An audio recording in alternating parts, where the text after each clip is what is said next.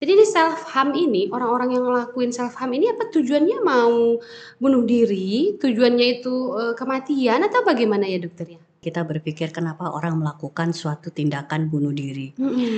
Kalau tindakan bunuh diri itu sesungguhnya tidak ada seorang pun yang bertujuan untuk mengakhiri hidup. Tetapi lebih kepada untuk menghentikan nyeri batin. Oh dia nih ada katanya suka ngiris-ngiris tangannya, suka kalau ada pulpen dia tusuk-tusuk gitu. Setelah itu dia merasa lega gitu. Memang ada tujuan lain nggak dokter biasanya orang-orang dengan self-harm ini dokter? Untuk mengalihkan perasaan nyerinya, nyeri batinnya, atau mengekspresikan emosinya. Assalamualaikum warahmatullahi wabarakatuh. Salam sejahtera, salam sehat jiwa. Berjumpa lagi dengan saya Dr. Sela dalam acara podcast Seksi Ansietas PPPDSKJI. Dan kali ini saya sudah kedatangan tamu jauh lagi nih, Dr. Ida Rohmawati, Master of Science, spesialis kedokteran jiwa konsultan. Gimana dokter kabarnya hari ini? Alhamdulillah, senang sekali saya bisa diundang di hari ini ya. Gak nyangka ngipi apa ya saya ya. Makasih ya. Iya dokter, kami yang makasih nih karena sudah menghadiri undangan kami nih dokter. Dan mudah-mudahan nanti bisa berlanjut dokter ya. Mungkin ada insyaallah, mudah-mudahan ya. Iya dokter. Kapan-kapan ke Gunung Kidul. Oke. Iya benar-benar. Jadi dokter Ida ini dari Yogyakarta ya dokter ya? Iya betul, dari Yogyakarta. Jadi kali ini nih, pada episode kali ini kita bakal membahas nih dokter tentang self harm dan pencegahannya nih dok. Ini kan dok, mental health ini kan lagi menjadi isu panas nih dokter ya, di mana-mana orang pada ngomongin mental health. Salah satunya itu self harm ini nih dokter. Jadi di self harm ini, orang-orang yang ngelakuin self harm ini apa tujuannya mau bunuh diri, tujuannya itu kematian atau bagaimana ya dokter ya? Iya. Kadang kita sering berpikir ya, kenapa ya orang kok melakukan sesuatu yang mencelakakan dirinya. Termasuk kemudian kita berpikir kenapa orang melakukan suatu tindakan bunuh diri. Kalau tindakan bunuh diri itu sesungguhnya tidak ada seorang pun yang bertujuan untuk mengakhiri hidup. Tetapi lebih kepada untuk menghentikan nyeri batin. Jadi ibarat ini ada nyeri, dia nggak tahu bagaimana cara menghentikan nyerinya. Dan menurut dia kematian itu adalah salah satu cara untuk menghentikan nyeri batinnya. Jadi bunuh dirinya bukan tujuan. Makanya itu tidak ada juga di diagnosa ICD-10 ya ataupun di DSM-5 diagnosa bunuh diri itu nggak ada gitu ya. Karena memang bunuh diri itu bukan suatu diagnosa, bukan juga tujuan, tetapi adalah salah satu cara menurut mereka untuk menghentikan nyeri batin. Nah, kalau self harm ini menarik ya. Self harm ini sebenarnya tidak dalam rangka untuk mengakhiri hidup. Tidak, tetapi lebih kepada mengalihkan emosi, nyeri batin, mengekspresikan emosi yang terpendam, yang tidak bisa diungkapkan gitu. Ada dua model sebenarnya. Yang pertama dia memang marah dengan orang lain gitu ya, tidak mampu mengekspresikan dan kemudian dialihkan kepada dirinya.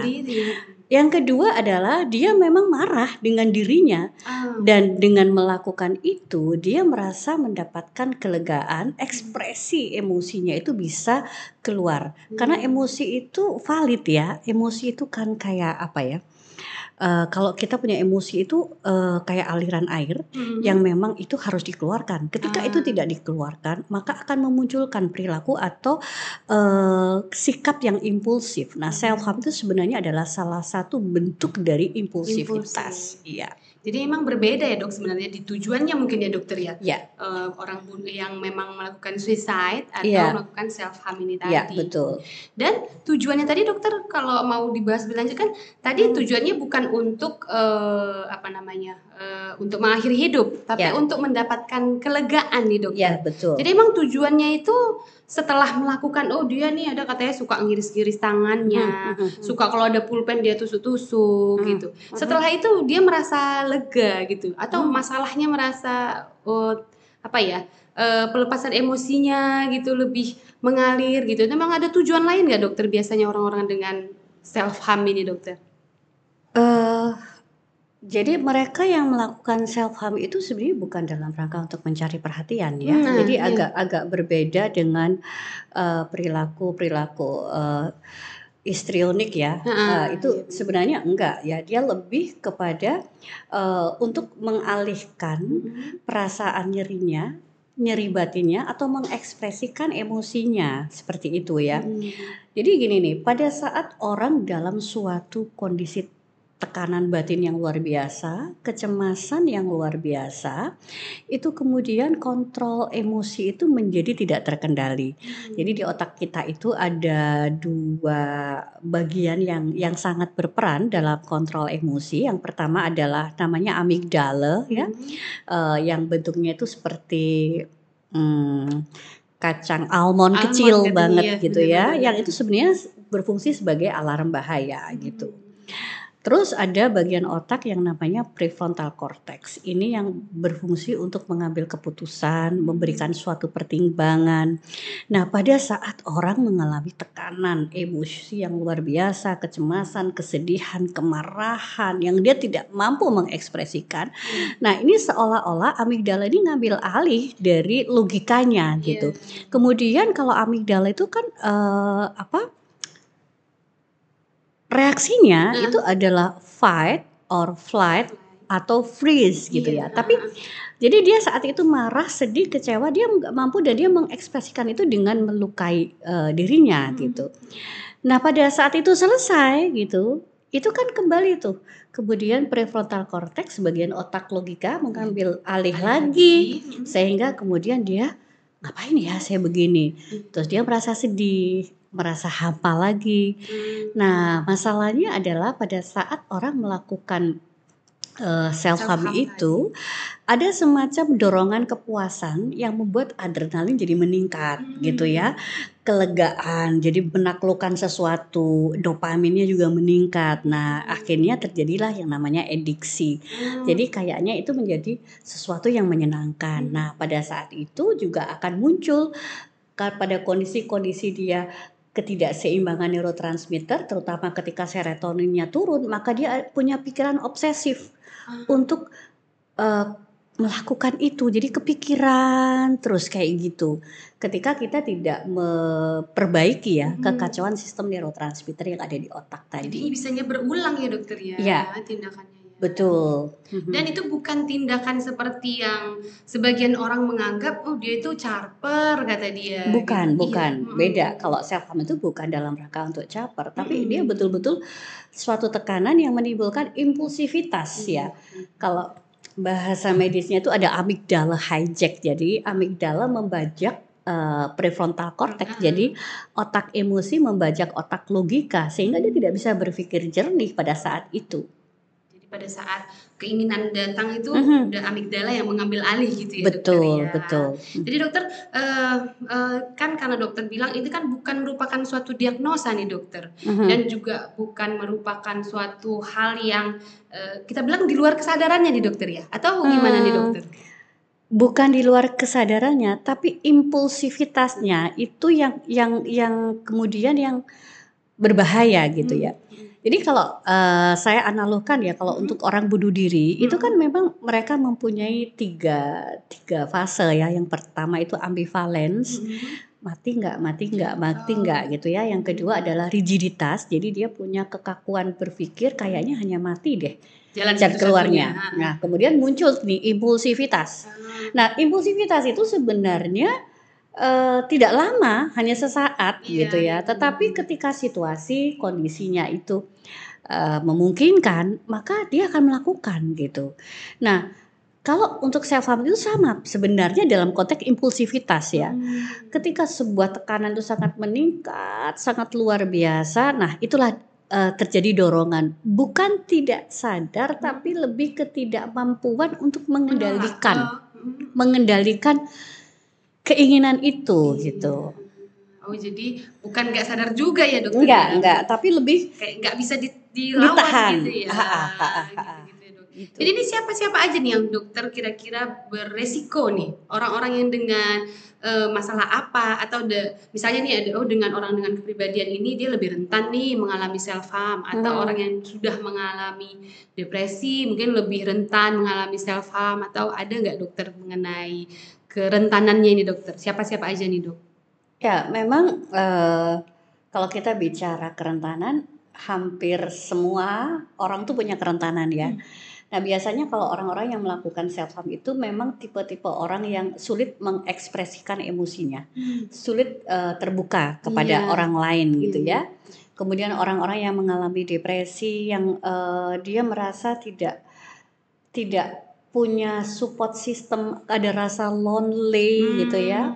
Kemudian orang-orang yang dengan kecemasan, gangguan cemas gitu, yang dia juga sangat rentan gitu mengalami kondisi tersebut ya. Tapi intinya sebenarnya adalah pada saat orang melakukan self harm itu ada kebutuhan untuk dia mengekspresikan emosinya, tapi tidak bisa gitu dengan cara yang konstruktif dan kondusif gitu. Jadi ini orang-orang ini memang perlu bantuan ya dokter ya? Ya, kalau self harm itu benar-benar suatu hal yang perlu menjadi perhatian. Jadi fokus perhatian kita harus lebih besar pada mereka. Dan biasanya dok bisa hilang nggak dok? Sembuh nggak gitu? Ini saya ada pasien pernah katanya saya udah tahunan gini dokter. Jadi tangannya itu udah bekas itu semua gitu dokter. Ini bisa hilang nggak? Impulsivitas atau bentuk obsesifnya nih dokter untuk melakukan self harm ini dokter? Kalau kita bicara kemungkinan pasti semua bisa, tapi pendekatannya kan harus pendekatan yang komprehensif ya. Karena kalau itu sudah menjadi perilaku obsesif kompulsif, artinya kan kemudian ini menjadi semacam apa ya? Ya ketidakmampuan pengendalian diri, itu berarti ada kondisi yang terganggu di brainnya gitu, kemampuan untuk menghentikan perilaku itu gitu ya. Mungkin awal-awal itu hanya sekedar untuk mengekspresikan emosi ya. Tapi ketika itu dirasakan sebagai hal yang menyenangkan ya, ini akhirnya kan mainannya sudah neurotransmitter tuh, akhirnya dopaminnya jadi meningkat gitu ya, ada adrenalin yang meningkat. Nah biasanya kan orang tuh punya kecenderungan kan, kalau dia punya pengalaman yang menyenangkan dalam tanda kutip ya, maka ada naluri untuk mengulang kembali gitu ya, meskipun nanti buntut-buntutnya juga dia nyesel gitu. Saya kira itu sangat mungkin ketika kita cari faktor yang mendasarinya, kita support sistem kita dukung ya. Kemudian juga kita kelola coping mekanismenya supaya dia bisa menentukan gitu. Kalau saya mengalami seperti ini, harusnya saya seperti apa ya menghadapinya. Gitu. Jadi berarti bisa dibilang salah satu pencegahan nih dokter untuk self harm ini sendiri, apakah mengajarkan mekanisme coping yang benar gitu, atau gimana nih dok untuk mencegah seseorang, misalnya nih pasien datang dan kita sudah depresi, sudah ansietas, sudah dengan masalah yang katanya dengan keluarganya segala macam gitu. Apa yang perlu kita ajarkan nih dokter? Karena kan pasien nggak selalu sama kita nih dok. Palingan kan di kita satu kali sesi pertemuan gitu. Apa yang bisa kita ajarkan kepada pasien-pasien dengan self harm ini untuk pesan dia bawa ke rumah gitu dokter? Yang pasti adalah impulsivitas itu sifatnya hanya sesaat, tidak berlangsung terus menerus gitu. Dia perlu kita ajarkan untuk mengenali dorongan impulsif itu. Nah, tentu yang paling simpel ya jauhkan dari alat-alat yang kira-kira berpotensi gitu. Nah, ketika dorongan itu muncul kan, dia kita ajarkan bagaimana cara mengekspresikan emosi yang lain. Misalnya, kalau dia harus memukul misalnya, memukulnya bantal misalnya gitu, atau dia exercise ya, misalnya bisa kita suruh olahraga nih, push up gitu. Jadi pada saat dorongan itu muncul, fisiknya itu yang difokuskan gitu. Karena sebenarnya kan ketika kita melakukan exercise itu kan endorfinnya naik. Nah endorfin naik kan memberikan efek kegembiraan. Kemudian endorfin itu juga sebagai anti nyeri gitu. Jadi kita ajarkan cara-cara lain gitu untuk bisa mendapatkan kepuasan ya, mengekspresikannya, tapi tidak mencederai dirinya gitu. Jadi prinsipnya kan mengekspresikan emosi itu tiga, tidak boleh membahayakan diri, tidak boleh membahayakan orang lain, dan tidak boleh membahayakan lingkungan. Tapi yang lebih penting adalah bukan sekedar bagaimana cara dia mengekspresikan emosi, tetapi akar masalahnya apa gitu. Nah itulah yang kemudian kita ajarkan tentang skill keterampilan mengenali diri ya. Tentu ini pendekatannya adalah hardware dan software ya. Kalau memang perilaku self harm itu didasari oleh gangguan pada sistem neurotransmitter di otaknya atau gangguan regulasi pada amigdala dan prefrontal cortexnya, maka tentu pendekatannya adalah psikofarmaka gitu ya. Tapi kita juga bisa melihat dari sisi yang lain kalau softwarenya, nah ini ya, jadi memang ada situasi yang memicu atau dua-duanya, maka ini harus dikerjakan secara bersama-sama. Tapi kalau dari pengalaman saya, memang kalau self-harm itu memang tidak cukup dengan edukasi, psikoterapi, motivasi, tapi tetap harus kita benahi juga pada sistem neurotransmitter di otaknya. Jadi tetap perlu farmakoterapi ya dokter. Betul. Pendampingan gitu dokter. Iya. Dan biasanya dok, pasien-pasien begini apakah memang harus kita minta orang keluarga atau support sistemnya untuk datang mendampingi? Terkadang kan jadi masalah itu yang jadi stresornya misalnya keluarganya atau apakah benar kita sarankan cari deh temannya yang bisa cerita gitu, atau cari siapa seseorang yang dipercaya yang bisa membantu dia untuk sembuh, untuk kondusif, atau memang balik kepada diri sendiri, diri pasien itu sendiri gitu dokter? Ya idealnya memang harus ada support system dari keluarga dan orang-orang yang dekat ya. Nah keluarga harus diberikan pemahaman, edukasi, sehingga mereka memiliki persepsi yang sama bahwa ini bukanlah suatu kemauan dia gitu, ini bagian dari gejala. Masalahnya adalah kadang-kadang support system itu kan tidak memiliki persepsi yang sama, yang sama ya.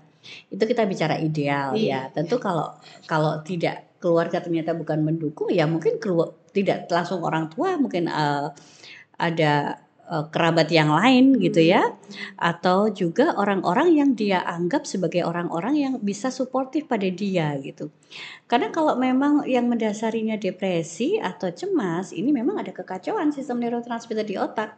Jadi kalau pemberian edukasi, informasi, psikoterapi ya sebaiknya sudah kita benahi dulu hardware-nya gitu, supaya edukasi itu bisa masuk. Nah tentu keluarga juga harus mendapatkan pemahaman yang sama, pengetahuan yang sama tentang ini. Jadi saya sangat yakin bahwa referensi itu memperbaiki persepsi, dan perbaikan persepsi itu adalah terapi gitu. Jadi orang bisa kenal dirinya dan tahu saya punya potensi seperti ini ya, kayak contohnya saya nih, oh saya kayaknya mau marah nih. Biasanya saya kalau marah saya seperti ini. Kemudian saya mencoba untuk berlatih gitu ya, bagaimana saya mengendalikan marah saya. Nah itu yang juga perlu kita ajarkan, skill-skill ketika dia menghadapi kondisi yang penuh tekanan. Jadi berbicara tentang lebih mengenal diri sendiri nih dokter. Ya. Menurut dokter yang ungkapan sekarang self love atau ya itu salah satu bisa dijadikan pencegahan nggak dokter untuk yang rentan untuk mengalami self-harm ini gitu dokter? Kita perlu samakan dulu ya persepsinya ya. Agak berbeda kalau itu memang kondisinya sebagai suatu stres dan kondisinya disorder ya. Kalau atau ill ya, kalau stres itu kan reaksi. Reaksi adaptasi yang bisa dialami oleh siapapun gitu ya. Reaksi adaptasi yang secara teori kalau stresornya itu hilang, maka dia bisa kembali pulih, kan seperti itu ya. Nah, keterampilan dia mengelola stres itu yang kemudian akan membuat itu menjadi distress atau eustress, stres yang positif atau stres yang negatif. Tapi basicnya stres itu bukan gangguan mental, tapi reaksi gitu ya. Nah, kalau ini depresi, cemas yang menjadi akar dari self-harm, berarti, episode depresif atau gangguan cemas, ya, itu kan memang sudah ada gangguan. Iya. Berarti kan tidak cukup hanya self-love gitu loh. Tetapi dia juga harus dibetulkan perangkatnya gitu. Karena orang-orang yang mengalami depresi itu mengalami distorsi kognitif. Jadi cara berpikirnya menjadi cenderung negatif. Nah, itu ibaratnya kita kasih motivasi kayak apapun, kalau tidak kita benahi di hardware-nya, maka itu akan sulit masuk. Tapi bukan berarti tidak bisa. Bisa gitu ya. Makanya nanti tergantung apakah faktor yang mendasarinya, misalnya depresi ringan, sedang atau berat gitu ya. Mungkin kalau ringan atau sedang, kita bisa lakukan intervensi dengan cara yang lain, seperti itu. Ya. Jadi menurut ini kalau yang bisa saya tangkap nih dokter, kan self-harm itu bukan merupakan suatu penyakit atau diagnosa. Jadi penting sekali untuk mengetahui penyebab utamanya. Betul. Itu apa gitu, latar dokter. Belakangnya. Jadi memang baru kita bisa menentukan nih apa yang mau diperbaiki, apa yang mau diintervensi. Iya, dari pasien itu gitu ya dokter. Tapi satu yang pasti berarti mereka yang mungkin apa ya, impulsif, melukai diri sendiri berulang, itu perlu menjumpai psikiater atau yang bisa membantu gitu. Sebenarnya nggak harus berulang. Begitu udah sekali dia melakukan itu. Jadi kan begini nih, ke psikiater itu bukan harus orang itu harus gangguan jiwa dulu ke psikiater. Enggak. Sudah ilmu, sudah disorder dulu kita baru. Kita bisa kayak orang ke dokter gigi 6 bulan sekali gitu ya. Kita udah mulai itu ada kerentanan, kok saya mulai sulit tidur ya, kok saya mulai mudah marah ya, kok saya jadi sulit konsentrasi gitu. Boleh gitu. Jadi jangan sampai juga nunggu. Tapi kalau emang dia sudah sampai self harm, wah itu menurut saya sih udah harus wajib ya dokter. Iya, mau bilang wajib itu kok gimana gitu ya, tapi wajib menurut saya ya, tapi nggak tahu kalau untuk orang lain. Iya benar. Jadi memang itu yang mau kita ubah dengan podcast-podcast seperti ini dokter. Jadi kita ubah stigma bahwa nggak harus udah sakit dulu nih baru datang ke psikiater dokter. Malah di luar negeri kan itu memang udah menjadi konsultasi biasa gitu dokter. Betul, ya. Kayak dokter bilang 6 bulan sekali wajib ke dokter gigi nih. Jadi kalau kita ke psikiater juga udah gitu ya dokter. Iya. Jadi dokter, seru sekali nih masalah hari ini. Tapi memang karena berhubung waktu nih dokter, kita sudahi episode kali ini. Mudah-mudahan nanti kita punya kesempatan lain dokter untuk berjumpa pada episode selanjutnya nih dokter. Saya bakal cari nih apa nih yang bakal saya bahas nih, karena sepertinya seru nih dokter untuk membahas masalah-masalah kesehatan mental dengan dokter Ida. Oke, terima kasih sekali lagi dokter sudah mau datang main-main. Iya dokter, ke podcast kita yang tujuannya memang dokter untuk memberikan edukasi, jangan sekedar hoaks gitu ya dok ya, untuk para halayak ramai, terutama nih kita mau membina nih generasi muda nih dokter, biar lebih aware sama yang namanya mental health. Jadi sebelum ditutup nih dokter, karena jauh kalau untuk konsultasi kayaknya agak susah ya dokter ya. Ini kita mau nanya dok, saya kan sering nih nonton live IG-nya dokter. Boleh nggak dok sebutkan live IG-nya biar di follow nih sama yang nonton nih? Saya ada akun Instagram yang memang untuk edukasi kesehatan jiwa di @newidapsikiater. Jadi selain kadang-kadang saya live, saya juga membuat carousel untuk memberikan informasi edukasi kepada masyarakat. Jangan lupa follow ya. @newidapsikiater. Jangan lupa follow. Ini kalau TikTok mungkin ada dokter atau enggak. Baru mau saya mikir. Saya cuma Instagram aja. Gitu. Setia sama Instagram. Iya, soalnya semuanya dikerjain sendiri, nggak punya tim. Jadi nggak bisa bagi waktu untuk selain itu. Jadi kalau udah ada manajemennya mungkin bisa ya dok ya. Tertarik? Iya. Boleh ya dokter. Gak kuat gajinya. Baik dokter, ini seru sekali nih. Hari ini kita udah bahas-bahas masalah self-harm tadi. Kemungkinan nih ada episode lain nih dengan dokter Ida. Jadi nantikan lagi episode selanjutnya. Untuk kali ini kita sudahi. Salam sehat jiwa, tiada kesehatan tanpa kesehatan jiwa. Wabillahi taufiq wal hidayah. Assalamualaikum warahmatullahi wabarakatuh. Waalaikumsalam.